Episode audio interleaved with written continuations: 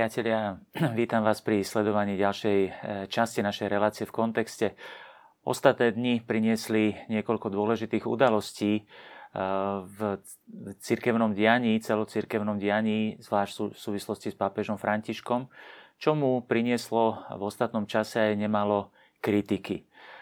Pápež je kritizovaný v súvislosti s exhortáciou Amoris Letícia, bol kritizovaný v súvislosti s, so stretnutím vo Švedsku na eh, pripomienke 500. výročia reformy a pri jednou z, dôležitých, jednou z takých dôležitých udalostí týchto ostatných dní bolo aj kreovanie kardinálov nových, teda Bazilike svätého Petra.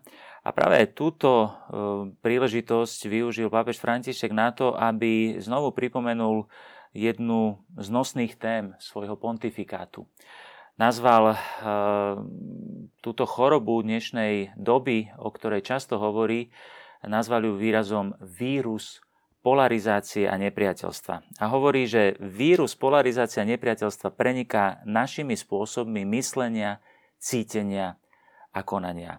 A práve k tejto téme by som vás chcel dnes práve pozvať, aby sme sa spoločne nad ňou zamysleli. Pápeža Františka vnímajú mnohí veľmi povrchne. E, a to aj tí zvnútra církvy, či už napravo alebo naľavo, jeho obdivovatelia i jeho kritici. Pápež František je jedným z veľkých prorokov našich čias. Ale je potrebné objavovať hĺbku jeho srdca. 24. októbra roku 2016, teraz v týchto ostatných dňoch, um, Pápež František sa stretol aj so, so svojimi bratmi jezuitmi na 36. generálnej kongregácii. Viedol veľmi otvorený, neformálny e, rozhovor, ktorý nebol vopred pripravený a pápež, keďže je snáď najviac kritizovaný v otázkach morálky v súvislosti s exhortáciou Amoris Letícia, tak práve v tejto súvislosti pri e, spomínanej príležitosti vysvetlil, že morálka použitá v Amoris Letícia je tomistickou morálkou, ale veľmi pripomenul a zdôraznil, že je to tomizmus svätého Tomáša Akvinského, teda nie dekadentná morálka neskorej scholastiky. Povedal už viackrát, že takáto veľká teológia, akú mal svätý Tomáš Akvinský, sa robí na kolenách. Ja sám som stúpencom teologickej metódy, ktorá takúto teológiu na kolenách nazýva teológiou svetých Pápež priznáva, že sám bol v mladosti vychovávaný dekanentnou scholastikou. Priznám sa, že sám som pred rokmi na začiatku mojich teologických štúdí bol vo veľkých rozpakoch nad istým druhom scholastickej dekadentnej teológie, ktorá sa predstavovala ako tomistická. A neskôr som začal študovať samotného svätého Tomáša Akvinského a okamžite som pocitil obrovský rozdiel. Velikáni teológie majú v sebe čosi mimoriadne svetosť, teda Kristova láska, ktorá horí v ich srdci, je princípom vnútorného zjednocovania človeka a tomuto vnútornému zjednoteniu e, srdca človeka by sme mohli hovoriť aj syntéza srdca, ktorá charakterizuje svetých. Učenie svetých sa vyznačuje hlbokou vnútornou jednotou myslenia a života. Láska dáva vstúpiť do jednoduchosti Božej pravdy. A to prináša zo sebou zhustené zjednodušenie Božieho poznania v hlbokej vnútornej dôslednej spojitosti a v hlbokom duchovnom realizme. Svety majú tak povediac, aby sme použili slova svätého Pavla, tento pevný pokrm, ktorý múdrosť rozdáva v dôvernosti lásky. Malé duše však takúto syntézu srdca nie sú schopné uzrieť. Malé duše sú skôr majstrami podozrievania. V nekonečnej miere sa autentická múdrosť, táto dokonalá syntéza srdca nachádza samozrejme v Ježišovom srdci, z ktorého svety načierajú v obmedzenej miere. A je zaujímavé, že Ježišovými najväčšími kritikmi boli práve takíto malí ľudia, malí hriešnici. Ľudia s malým srdcom, neschopným navyknúť si na veľké miery Ježišovho srdca. A myslím, že aj u pápeža Františka môžeme nachádzať takúto vnútornú jednotu, takúto syntézu srdca, hlboký duchovný realizmus. A práve táto syntéza srdca je najlepší kontext, ktorý nám môže pomôcť porozumieť mu, jeho slovám, jeho činom. Je však ťažké tento kontext objavovať. Znamená to totiž potrebu rozšíriť miery nášho vlastného srdca. V prvom rade je potrebné učenlivo, pozorne a bez predsudkov počúvať pápeža Františka. A to robí bohužiaľ len veľmi málo katolíkov. Väčšinou počúvame pápeža Františka cez balast a malosť rozličných komentárov, článkov ľudí, čo zahmlieva práve túto syntézu srdca pápeža Františka. Jedni ho chcú posadiť do svojho vozíka vlastných predstav o tom, ako by církev mala vyzerať, to sú obyčajne jeho zdanliví obdivovatelia, Iní zasa v ňom vidia nebezpečenstvo pre církev a jej identitu a nevládzu vidieť jeho hlbokú pravovernosť, ale jeho veľkú prorockú víziu. To sú obyčajne jeho kritici. Je to malo srdca, ktorá spôsobuje uzavretosť, polarizáciu, mentalitu vylúčenia. A tak vás pozývam v dnešnej časti ponoriť sa spoločne do tejto bolestivej problematiky dnešného sveta, dnešnej cirkvi, nás všetkých, do tohto vírusu polarizácie, ktorý sa šíri v našich srdciach, mysliach, cirkevných spoločenstvách, farnostiach, reholiach, diecezach, ale ešte viac aj v spoločenskom živote, v národných i medzinárodných politikách, i v ekonomike. Pápež František tento vírus prorocky diagnostikuje, reže tak povediať do živého a mnohým sa to nepáči. Týka sa to však každého jedného z nás.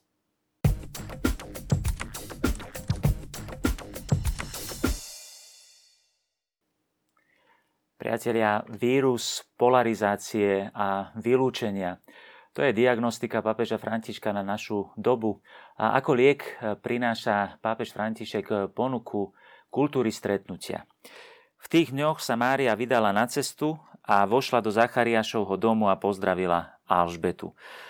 Toto je jedna z nosných tém adventného obdobia. V Márii, ktorá sa vydáva na cestu, vidíme základný postoj človeka, ktorý stretne Boha. To je veľmi nosná téma celého biblického zjavenia. Spomeňme si na Exodus, e, východ Božieho ľudu z Egypta. To je základná myšlienka starého zákona. E, Tolkien e, základný štýl kresťanského zjavenia zobrazil aj vo svojom Hobbitovi, ktorý je pozvaný Gandalfom na neočakávanú dobrodružnú cestu. Je pozvaný výjsť zo svojho pohodlia a zo, svojho, zo svojej nory aby tak povediať sa vydal na cestu dobrodružstva a novosti. Pápež František celej cirkvi znovu pripomína tento základný štýl kresťanského života. Citujem pápeža Františka, každý kresťan a každé spoločenstvo musia dobre rozlíšiť, na akú konkrétnu cestu ich pán posiela, ale všetci sme pozvaní prijať toto povolanie, výjsť z vlastnej pohodlnosti a mať odvahu ísť na všetky periférie, ktoré potrebujú svetlo Evanielia. Církev vychádzajúca je církev otvorených dverí. Áno, priatelia, práve veľkým nebezpečenstvom pre nás všetkých je toto usadenie sa v bezpečnosti e, našej vlastnej egoistickej, nášho vlastného egoistického individualizmu. A práve táto dominantná kultúra individualizmu pôsobí na nás všetkých. Prečo som, som počul e, taký pôsobivý e, príbeh, ktorý mi hovoril jeden môj priateľ, kňaz, ktorý sa mu jemu osobne stal. Na dedinách majú ľudia domy, obyčajne je pred domom predzáhradka, ktorá sa končí bránkou. A to za bránkou už je považované za dedinské, mestské, obecné. A tento kňaz sa zametal aj na ulici a jeho veriaci ho napomenuli, čo to robíte, pán Farár, to je obecné. O to sa nestarajte. A iní mu povedali, pán Farár, vy sa starajte sám o seba, ostatné nech vás nezaujíma. Áno, priatelia, zvykli sme si práve zaujímať sa len po našu bráničku. Je tragédiou, ak sa naše individuálne životy stali takýmito, prepačte za výraz, autistickými, zahľadenými do svojich vlastných záujmov, ak sa naše spoločenstva stávajú autistickými, zaujímajúcimi sa len o veci, ktoré siahajú len po našu bránu.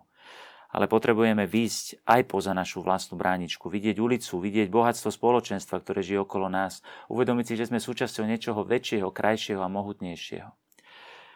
Pána Mária v citovanom texte pestuje to, čo je jednou z hlavných tém pontifikátu pápeža Františka. Pestuje kultúru stretnutia, ako to on sám nazýva.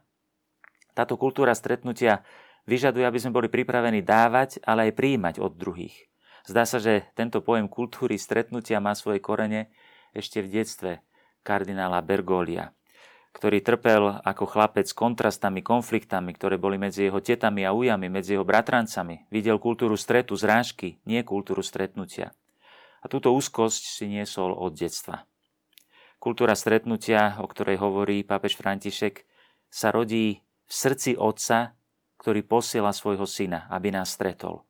Aby s nami kráčal, aby nám povedal, že nás miluje takých, akí sme, a žiada od nás, aby sme aj, my išli v ústrety jedni druhým, aby sme sa učili úcte k sebe navzájom. Čiže kultúra stretnutia je vlastná evanieliu.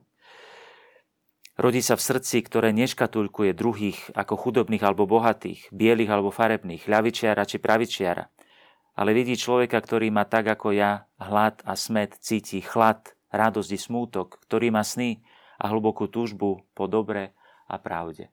Pápež František vyjadruje túto kultúru stretnutia aj cez ďalší mocný symbol, a to je symbol, ktorý pri nedávnej príležitosti na Slovensku pripomenul aj kardinál Ravázy, predseda Pápežskej rady pre kultúru, a to je stávanie mostov.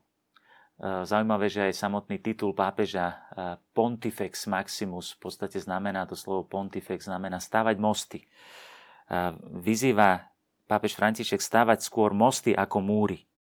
Proti kultúre individualizmu nám ponúka práve tú, túto kultúru stretnutia, kultúru stavania mostov, ako to pripomenul aj pri stretnutí s mládežou, keď ich vyzval práve k tomuto. Dajte nám príklad toho, že je ľahšie a správnejšie stavať mosty ako múry.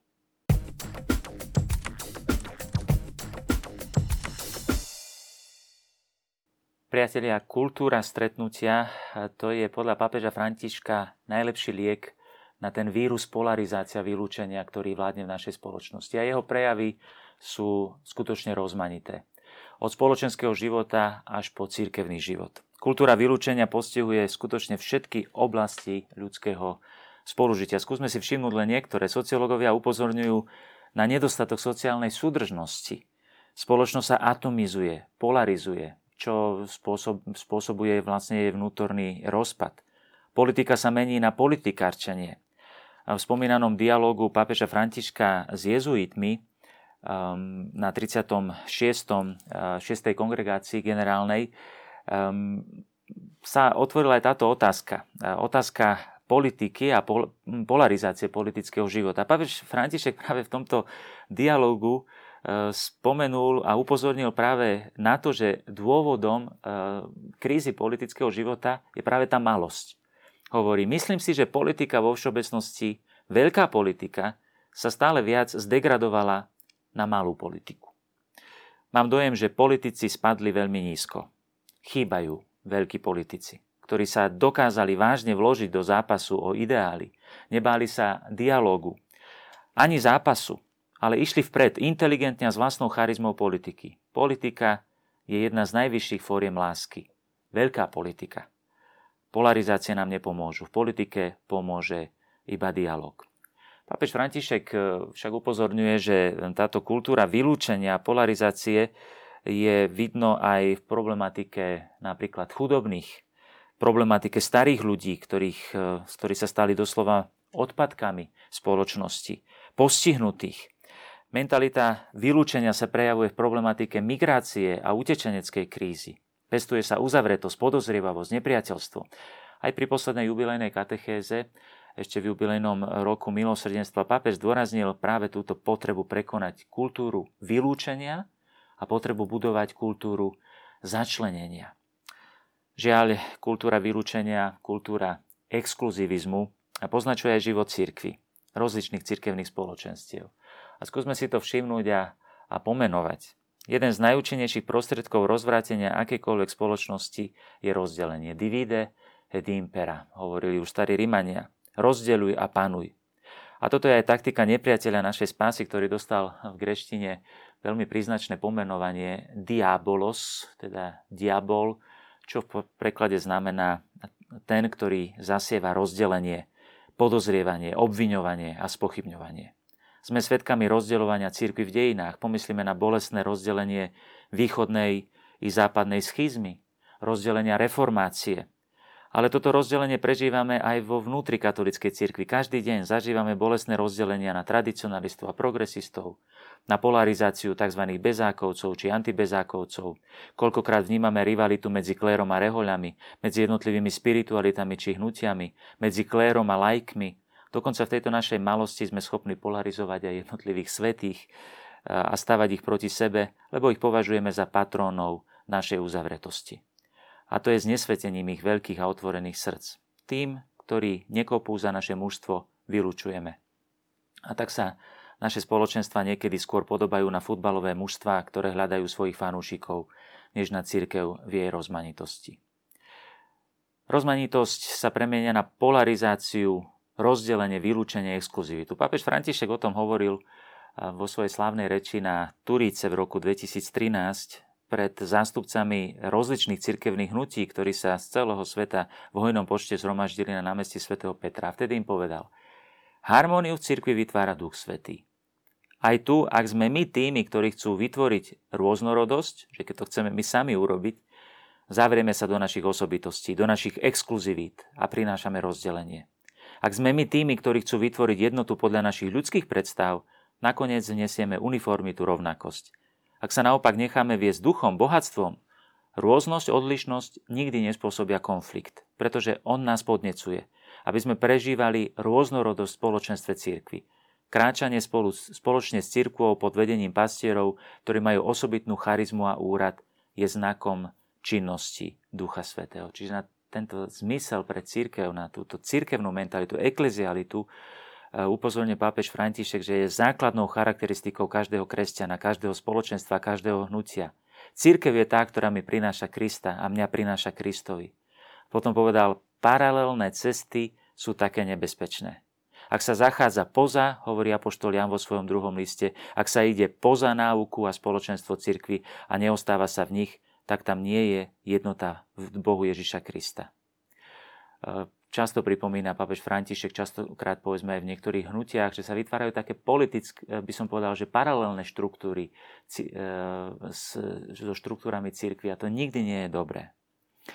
Um, hovorí, pýtajme sa, som otvorený voči harmónii Ducha Svetého tým, že prekonávam každý exkluzivizmus. Nechávam sa ním viesť tým, že žijem v církvi a s církvou. Duch Svetý nám umožňuje vstúpiť do tajomstva živého Boha a ochraňuje nás od nebezpečenstva akejsi gnostickej cirkvi, autoreferenčnej cirkvi, teda zahladenej do seba, uzavretej do seba. Poháňa nás otvoriť dvere a výjsť, aby sme ohlasovali a svedčili o dobrom živote Evanielia. Niekedy by sme si tak povediac chceli sprivatizovať Ducha Svetého, chceli by sme si sprivatizovať Kristovo svetlo. Pýtajme sa, hovorí pápež František, či nie sme náchylní uzavrieť sa do seba samých, do našej skupiny, a či dovolíme Duchu Svetému, aby nás otvoril voči poslaniu.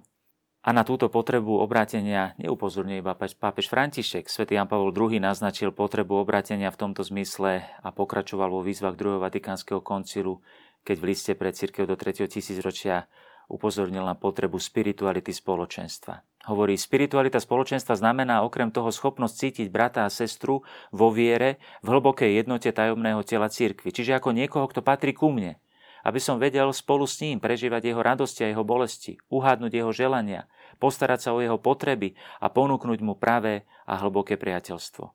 Spiritualita spoločenstva je aj schopnosť vidieť v druhom predovšetkým pozitívne prvky, aby sme ho prijímali a hodnotili ako Boží dar, a to nielen ako dar pre druhého, ktorý ho priamo prijal, ale ako dar pre mňa, Znamená to urobiť mu miesto, premáhať egoistické pokušenia, ktoré nás neustále nabádajú a budia rivalitu, karierizmus, nedôveru a žiarlivosť.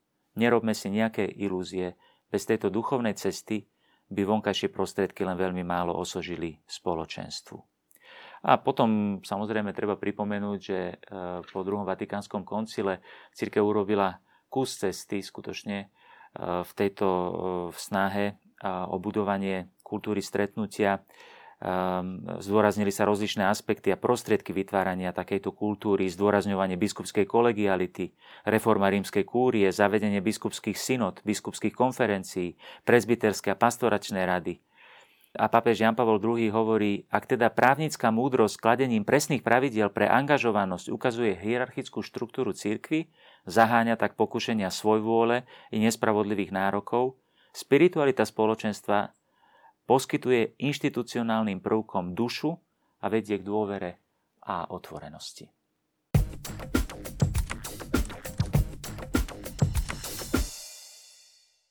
Priatelia, na začiatku som upozornil, že dôvodom kultúry eh, exkluzivizmu, eh, polarizácie a vylúčenia je naša malosť. Malosť našich srdc, malosť našich myslí. Dnes hovoríme často aj o kríze identity a práve tá je kde si pri koreni neschopnosti našej komunikovať s navzájom. Práve nedostatok identity spôsobuje polarizáciu. Zmetený človek sa uzatvára, lebo hľadá svoju identitu. Malý človek je podozrievavý, lebo nevie, kto je. Prvým predpokladom otvorenosti je teda upevnenie vlastnej identity.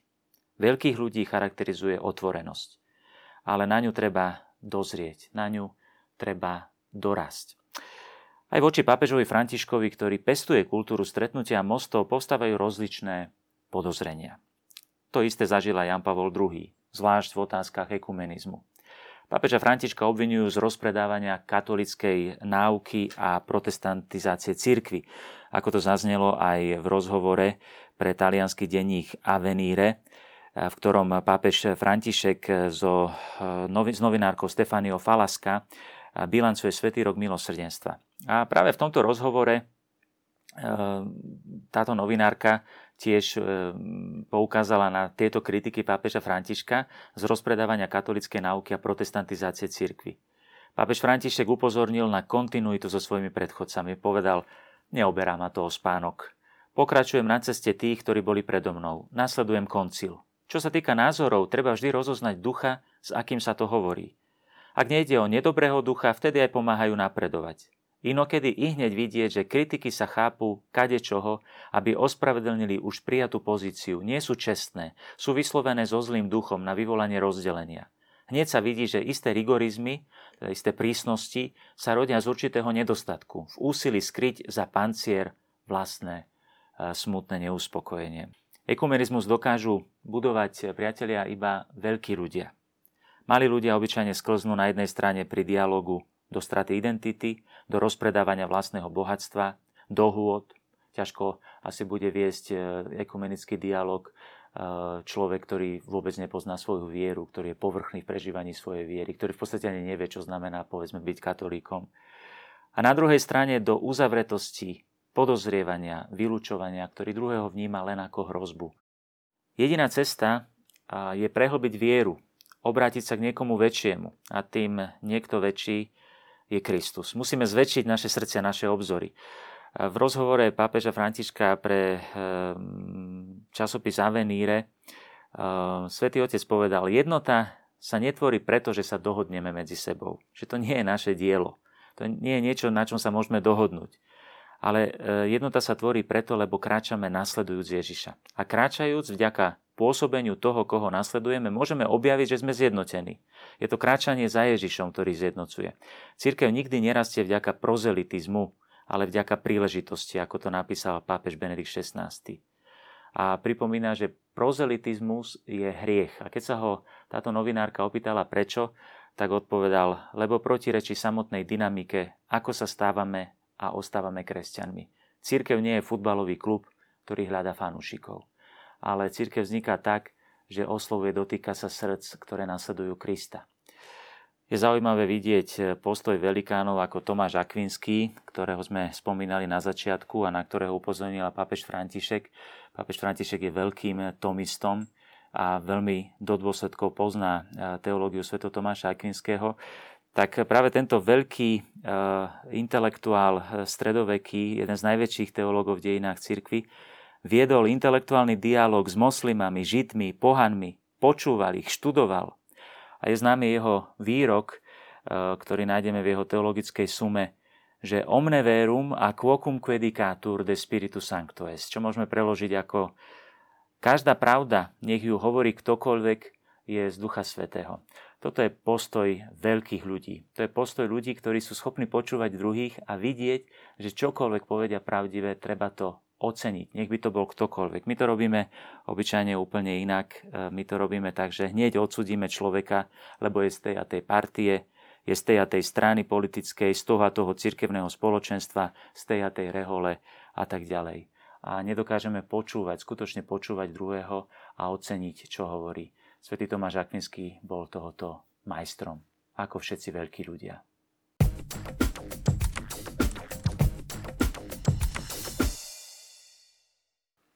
Priatelia, a na záver sa vráťme k pôvodnému textu, ktorý sme citovali na začiatku, ktorý vyslovil papež František pri kreovaní nových kardinálov. Koľko situácií neistoty a utrpenia sa rozsieva prostredníctvom tohto nárastu nepriateľstva medzi národmi a medzi nami. Vírus polarizácia nepriateľstva preniká našimi spôsobmi myslenia, cítenia a konania. Nie sme voči tomu imúni a musíme si dávať pozor, aby takýto prístup neuchvátil naše srdce. A potom upozornil pápež František na to, že práve kardinálske kolegium je miesto, kde sa môžeme doslova dotýkať tejto univerzálnosti cirkvi. Pripomenul, sme tu z rozličných krajín, máme rozličné prístupy, rozličné myslenie, máme rozličnú farbu pleti a vytvárame krásu a univerzálnosť a bohatosť cirkvi. Tomuto sa musíme, priatelia, učiť. To dokázali veľkí ľudia. Vytvárať dialog medzi národmi, medzi jednotlivcami i v našich spoločenstvách. To je budúcnosť, ku ktorej nás pozýva pápež František.